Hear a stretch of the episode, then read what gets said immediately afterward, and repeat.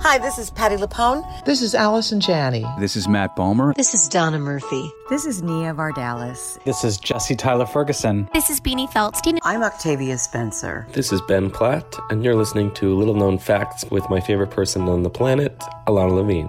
A-OK.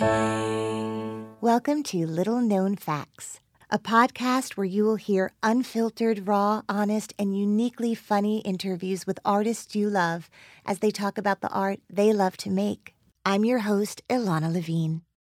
You know, some people enjoy composing their own music, chord by chord, and others are happiest when they come across that one perfect song. Work is not a lot different than that. Whether you prefer building your own workflow or using a pre made template, with Monday.com, you and the team can work in a way that's comfortable for everyone. Tap the banner to go to Monday.com and build your own amazing workflow, or find an awesome template. No judgment. Hey, I heard you needed inspiration. Here's Ilana and friends with some revelations. Little known fact of the day. Every little thing's gonna be a-okay. A-okay.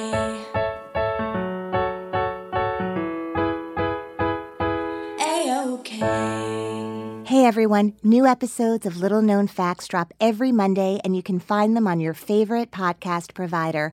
Also, if you go to the website, littleknownfactspodcast.com, you'll find behind the scenes photos, videos, and interviews, and lots more on the gallery page.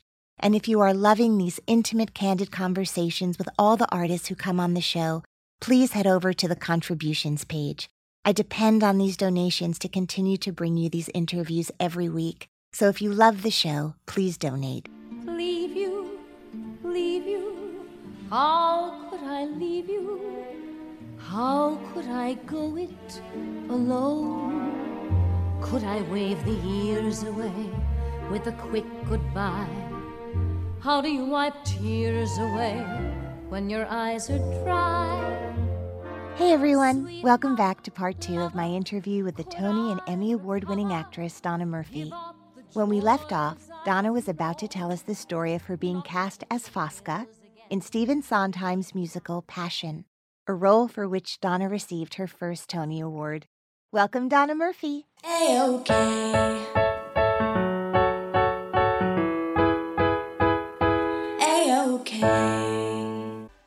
Was doing a workshop of a beautiful piece that Michael John LaChiusa wrote called Hello Again. And we were in, I think, the second stage of workshopping it. And I got a call from my agent that I had an audition the next day for a new musical that Stephen Sondheim and James Lapine, who I worshipped, I mean, completely worshipped, both of them. And had not yet worked with. I had auditioned for both of them many times, and there had been interest, but I think they didn't really remember me from audition to audition because I seemed very different. And I was one of those people who like to reinvent myself. This is the Sure. character. I'm coming in. Not I'm in a necessarily- sailor suit. know. and uh, I never sang the same song twice unless I was asked to. I didn't have like that. Here's my audition book with Right. up tempos. It was always I needed to learn something that was really you know, Just right for that customized just for person. that part. But anyway, um, with Passion, the audition was the next day. Maybe it was two days, and I said, "What's the character?" I said, "Is it another whore?" I was playing a whore in. Not another. Hope I, so. I seem to be auditioning and being cast f- as a whore a lot, uh, or, or auditioning for whores a lot. And I said, "Is another whore?" I wasn't dismissing it because Just curious. just curious. Just and they curious. Said, they said, no, she's a, a 19th century consumptive neurotic. And I was like, even better. But is she a whore? Could she be a whore too? An accordion playing whore, right? So, So- overnight, you have to get So something together for this. Is absurd. they send me material. It's what I call her her first aria. It's I read, and they send me a scene or two, and I look at it and I said, "There's no way. There's no way that I can learn this. I mean, I could stick my nose in it, and they could not, you know, and I could hit some notes for them, but that's not what I need to do to show them that I might have the capacity to play this woman." So, I did a, you know, a ballsy thing, I guess, but it felt like the right thing to do at that time. And I said, I can't come in at that time. I said, You've got to tell them this this is a dream for me. I so want to come in, but I need a little more time. And so I was told that at that point they didn't have another scheduled day of auditions. It was the same casting director. It was Lincoln Center. They were doing it at Lincoln Center. I was working for Lincoln Center. And I said, you know, and I'm doing this other show and I'm in work, I'm work, we're workshopping it. Anyway, it all worked out because they did schedule another day or they rescheduled the So they didn't find. Fosca that day, That and they day. did another day of auditions. And I don't know exactly what happened because when I did audition, but I'll give you, you know, leading up to that, it was just, you know, the universe was working with me on this one because I ended up with like three consecutive days off. I was in an ensemble show, so that was not unheard of. Hello again. I had- Hello. I had, again. Why does she keep saying hello? I got it, Donna. Hi. Sorry. oh my God. So I had these three days off. I just immersed myself in the material I was given. I asked for a synopsis. They would not give me the script, but they did give me a synopsis of the story. I knew it was based on a movie, but I was afraid to watch the movie. It was an Italian film, and I thought, I, I don't want to get something else in my brain too strongly. And Have they sent you the music as well? they sent me her first piece of music. It was the only thing that he had written for Fosca, I believe, at that point. So you could hear it. I read. The whole character was in that song. hmm And it was amazing. But I looked at it and I thought, I feel like for me, this woman would sing this lower. If she were ill and this, this melancholy. I believe they said woman. consumptive. and she was a very, you know, depressed and melancholy character. Anyway, I asked a lot of questions. They said, yes, you can play with the key. I worked with the brilliant Paul Ford. We played with keys. And at home, I just decided that I was going to try to kind of create this character. And I remember I didn't bathe for a few days. I didn't wash my hair. I had very short hair at the time, super short hair. And I remember my husband Sean sitting across the breakfast table from me one morning and saying, um, "Just, just need to ask you, you know, is it necessary for me to have breakfast with with Fosca? You don't even have the gig, you know." And I, I was like, "I'm sorry, I'm just trying to imagine how she would, you know." Like eat. How much energy is required to lift the spoon if you haven't eaten in three days, and if you had a seizure the day before? I'm kind of thinking like a hangover. I'm thinking, yeah, I'm just you know these different things that I was doing, and he he just said, "Oh my God, you know, if you get this job, it's it's going to be a very interesting experience."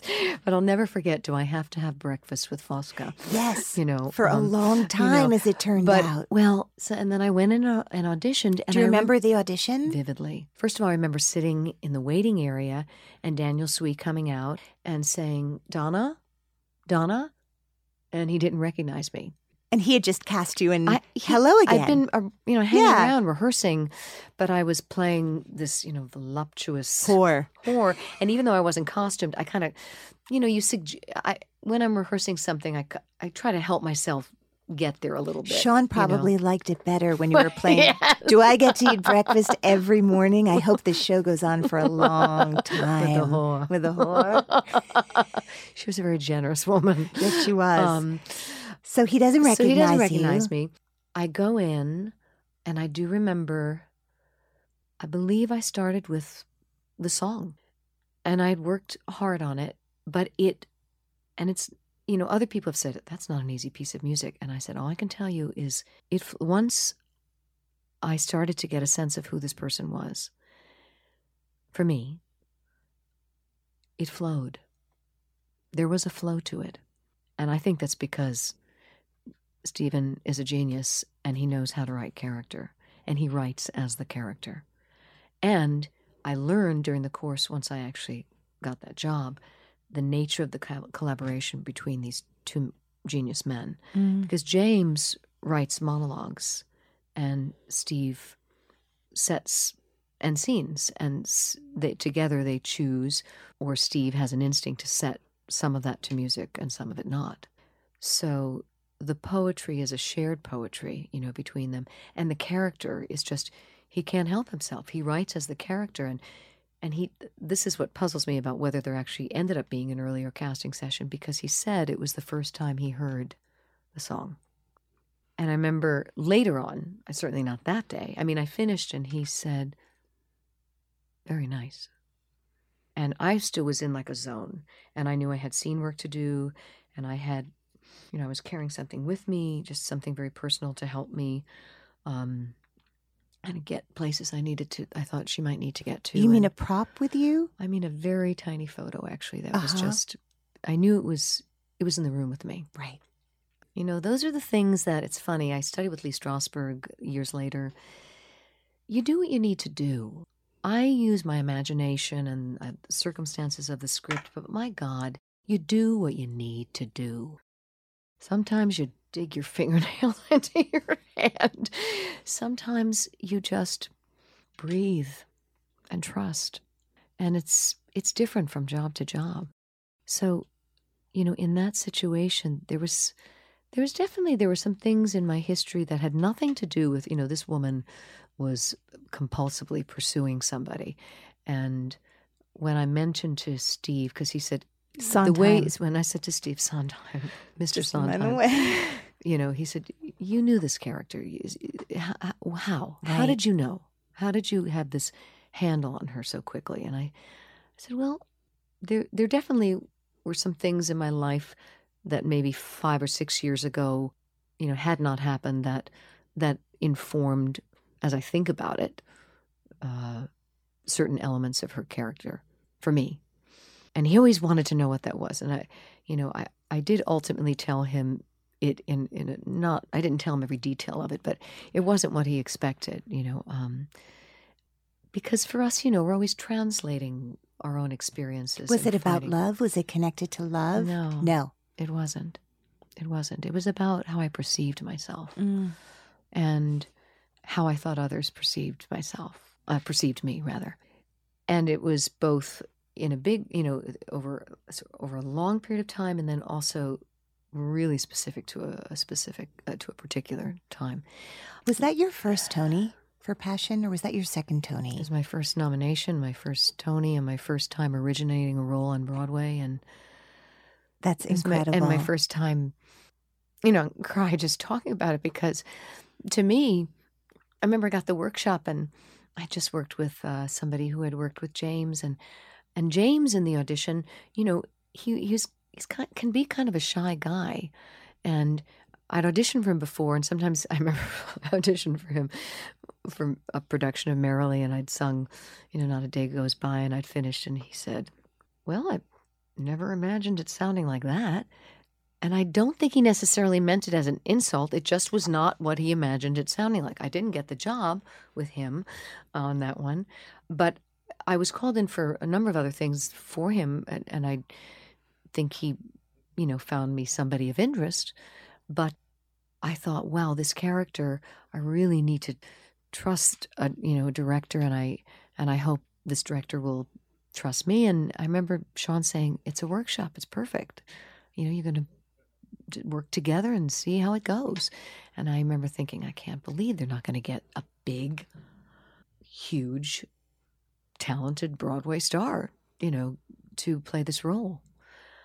But I just took it day by day, By the way, you know. they did. well, That's what happened. I mean, You became a big, huge Broadway star from that show. And yet, for me, the experience, it was the day to day of being in a room with people who cared so much. Is that where you met Marin? Yes. Your beloved Marin Mazzie? Yes. Yeah. And and I remember sitting and having lunch out at the fountain at Lincoln Center, you know, a few days into rehearsal and just like spilling our, you know, our hearts stories. and our guts to each other. And um oh, I can't say enough about that woman. She's a Yeah. good one. She is a good one.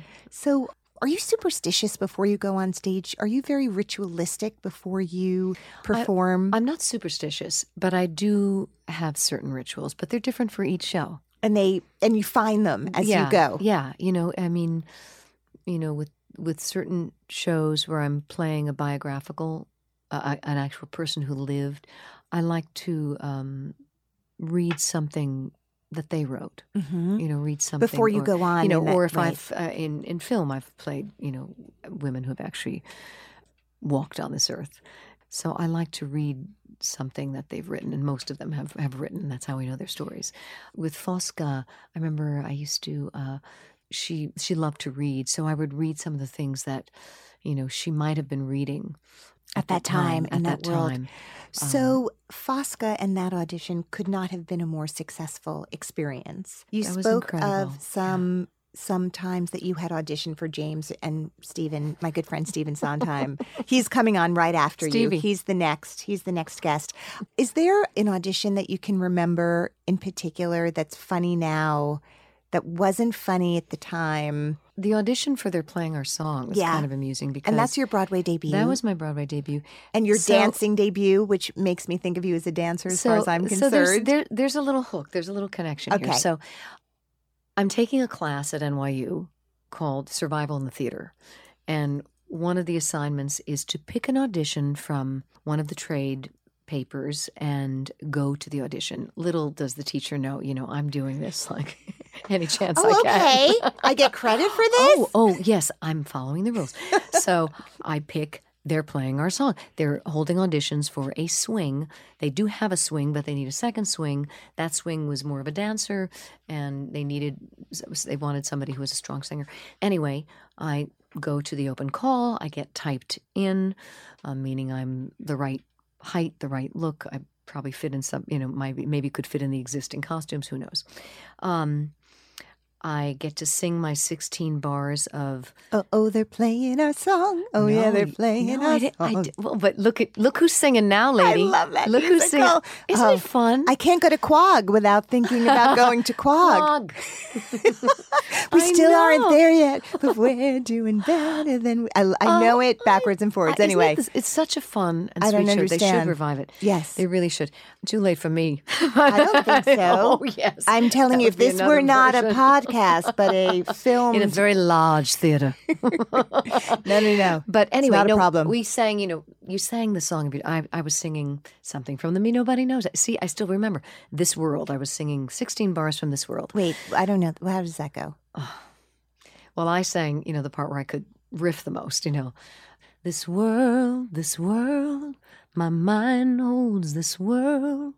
My mind holds this world in its hands. But I sang, and when I think about this world, I can shape it just like clay. Anyway, and I did all kinds of crazy things so they could hear every note I could possibly sing on the staff and off it. So I sang and I got typed in further. Then I had I was a singer who moved well. Final callback. I'm put in a group. Pat Birch is the choreographer, Patricia Birch. And as we're about to do the combination, I love that I'm saying the word combination Because you're a dancer. because I, you know, I was a singer moved well. Mm-hmm. She says, "Okay, everybody, see this girl right here?" And she points to me, and I have my my long hair down to my tushy, and have my little leotard and tights on, and character shoes that I borrowed from a friend. She said, "I want you to watch her from the neck up because she gets this character and she gets what we're performing. Do not look at what her legs are doing. This is before we do the combination." And I'm like, I thought maybe she was kidding. And I looked, I kind of smiled as she goes, she just gave me this look like, you know what I'm talking about, lady oh or girl, kid, kid. I'm 18. No, no, what am I? I'm totally lying. I'm not 18. I got the job. I got the call that I got the job on my 20th birthday. Okay. So I'm 19. I think I think we're okay. Yeah. All right. Yeah. So anyway, but she gives me this look like I'm not kidding. You know, you don't have it, but just do your best. And and Godspeed. obviously there was something good, and she was you know paying attention From the neck up. so from the neck. and I would, you know, I just I take a while because I'm not trained, but I do love to move and I can move well. And I'm kind of fearless. I'll try anything, That's it. you know. And so but at that audition, I'll never forget. And I remember the other, you know, some of the other people going, "So sorry," you know, they, they felt so bad for me. And then I got the job. And then you show up and they're like, but Donna, we just need your head. You're just gonna, So here's what's gonna gonna Your head. Is that a It's gonna problem? like- there's a transplant involved.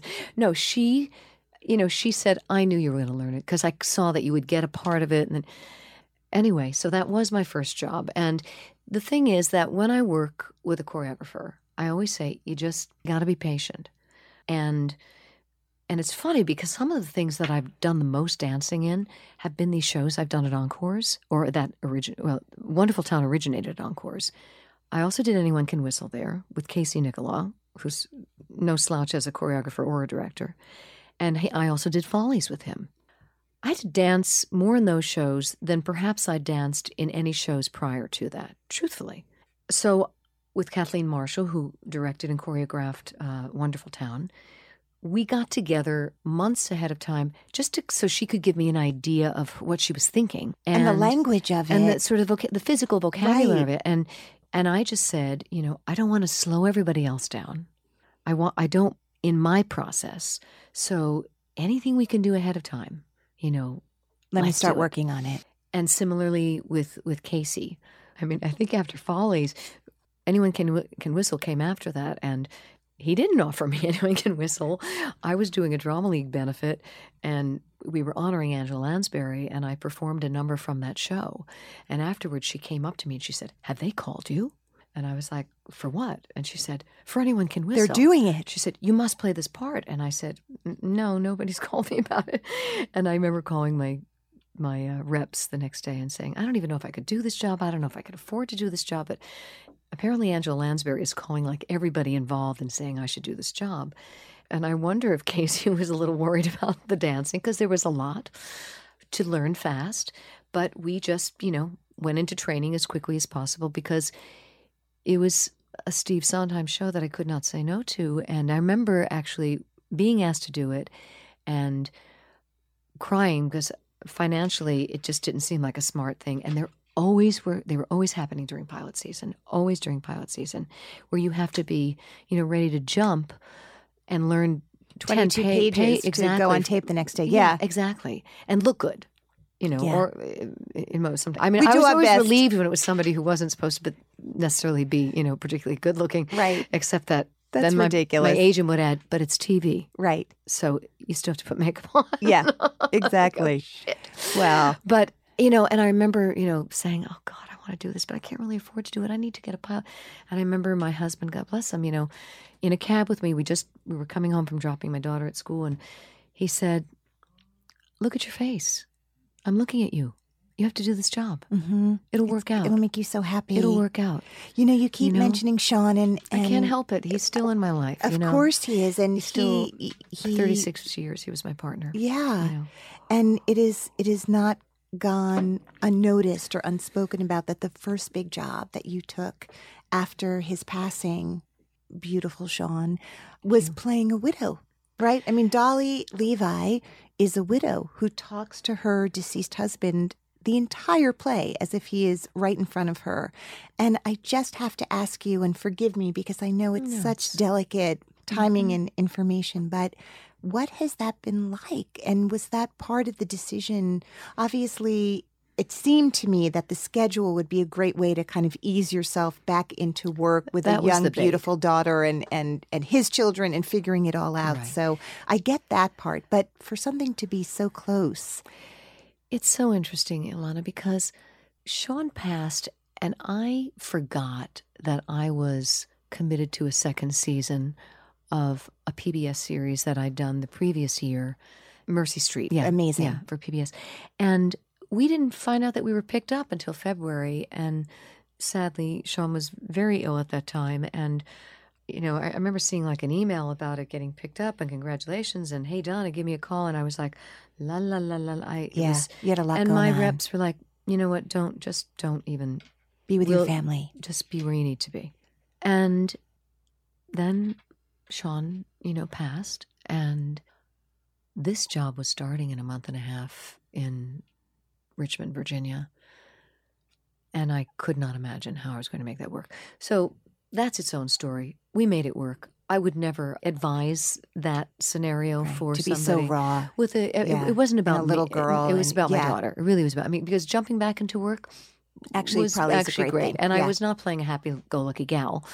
Uh, you know, it, there was There was room for all yeah, of this to yeah. be a part of it. yes, and I also was coming back to a company I just worked with, so they could not have been more loving, um, you know, supportive, understanding, um, just a beautiful group of people who were all there to do beautiful work and and anyway, so but it was very hard on my daughter and and subsequently on me but most importantly on her it was just it was traumatic it was traumatic to to lose your father and then have your mother get on a plane regularly and she was coming back and forth i came back from that and she said mommy will you promise me that you won't go away for another job and i said yes i have to find work here and in the meantime, I'm thinking, it's not like I haven't been trying to find work here. Right. It seemed like everything I was being offered, and I'd been limited for about five years with work uh, because Sean had had some other health issues, not what ultimately took his life, but things that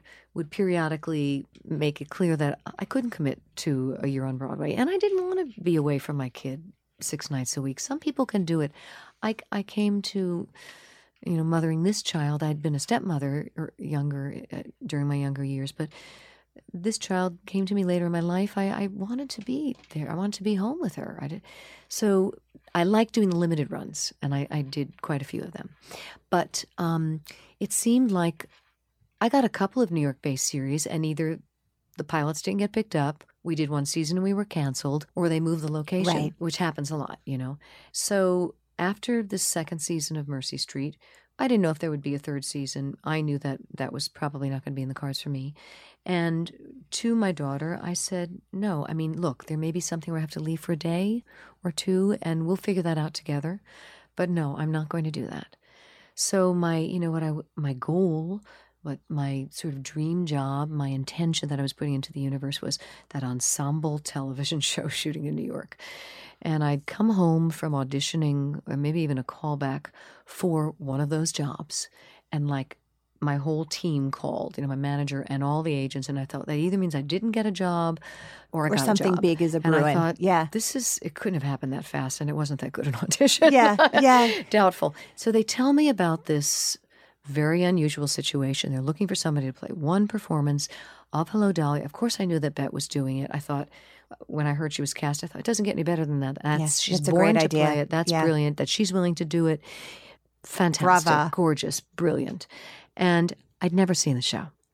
I probably saw the movie because I love Streisand so much and thought of it as Funny Girl too. You know, um, and I knew Mrs. Molloy's material because when I was first in the city, that was the role that I would be called in for, whether it was for a replacement on Broadway or for you know regional theater productions. But they let you know Um, it was for Dolly. Oh, they said it. We needed we needed Tuesday. Yeah. Do- they didn't know what day A it was Tuesday going to Dolly. Be. It would Yeah. be. I figured it would be a matinee, but Tuesday was the night that Bette wanted off, and producers agreed would be the time that they wanted this other actress to play, and that's its own you know extended story. But for me, I'd not seen the show. I forgot she was a widow.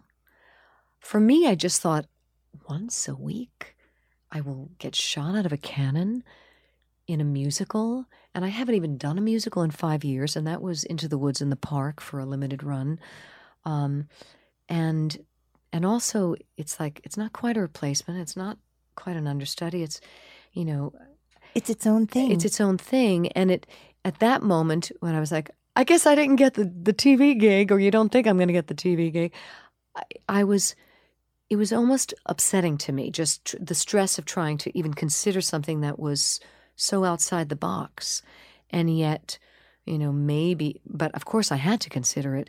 We didn't know what the fi- the business, you know, uh, deal would be, but I said, okay, you know what, you know what, I just have to read the script. It always has to start with that anyway. So that night, I get Darmy into bed and I start to read the script, and it's, you know, two and a half pages in, and she's talking to Ephraim, her late husband. And I break down in tears, and I thought, that's it, I can't do this.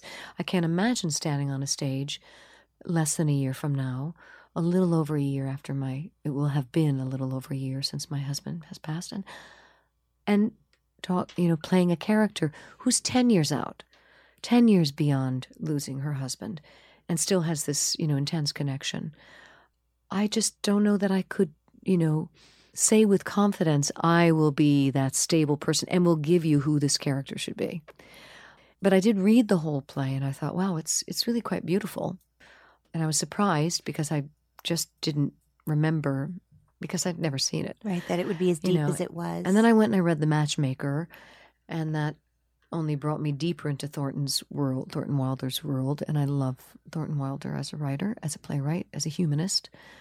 And then I chose three people in my life who know me really well in a very global way, both as an actress, they've either directed or produced a show I've done, are close with me, and know a lot about my personal life, know a lot about how I work, and knew a little bit about my financial situation. I needed to work. And I could talk candidly on all fronts. And I knew that I could trust them to not tell anybody because this had to be under wraps. And all three of those people in three separate conversations, they are not friends with one another, all said the same thing. You're going to think I'm crazy, but I think it's the perfect job. It could be the perfect job.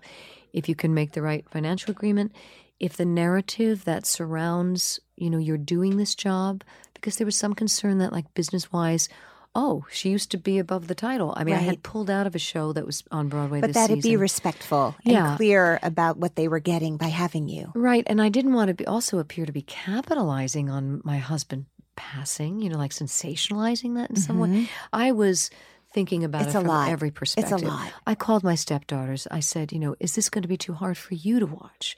You know, they gave me my blessing. I said, are you kidding? Dad's got a hand in this. We know it. Oh. And um, I'd be a liar if I didn't say that it was a very challenging process.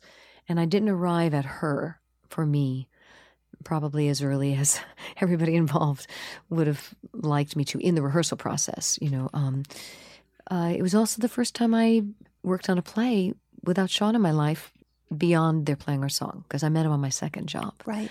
Um, and I and it was also the first time in over 25 years that I hadn't worked on a show, even if it was a week long rehearsal, From day one. with a company. Yeah.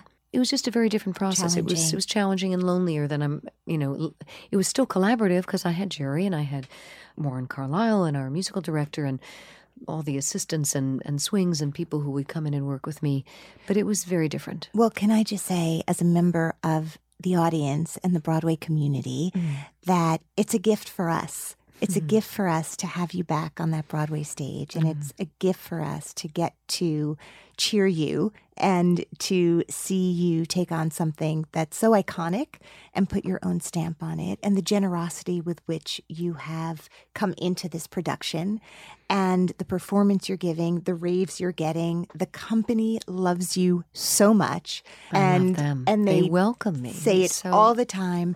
And uh, as a member of um, the world that gets to see you perform, it's just been a magnificent, magnificent thing to have you back on Broadway oh, where you Thank belong. so.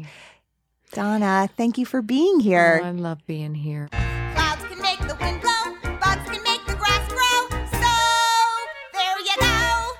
These are little known facts that now you know. If you want more information about my guests, go to the website littleknownfactspodcast.com. I also wanted to tell you that there is now a new addition to the website. It is a button that says contributions. This podcast is a true labor of love, and I really, really want to keep doing it for a long time. So if you like listening as much as I love to do it, please feel free to contribute. It would mean the world to me. Also, on Twitter, you can find me at Ilana Levine. Instagram is Little Known Facts Podcast, and on Facebook, Little Known Facts Podcast. You can also feel free to rate and review the show on the iTunes show page. This podcast is recorded at Hanger Studios in New York City. This episode was brought to you by Pro Media. Located in Times Square, Pro Media offers both production and post production services out of its beautiful studios in the heart of New York City. Pro Media Sound Vision. Find out more at promedia.nyc.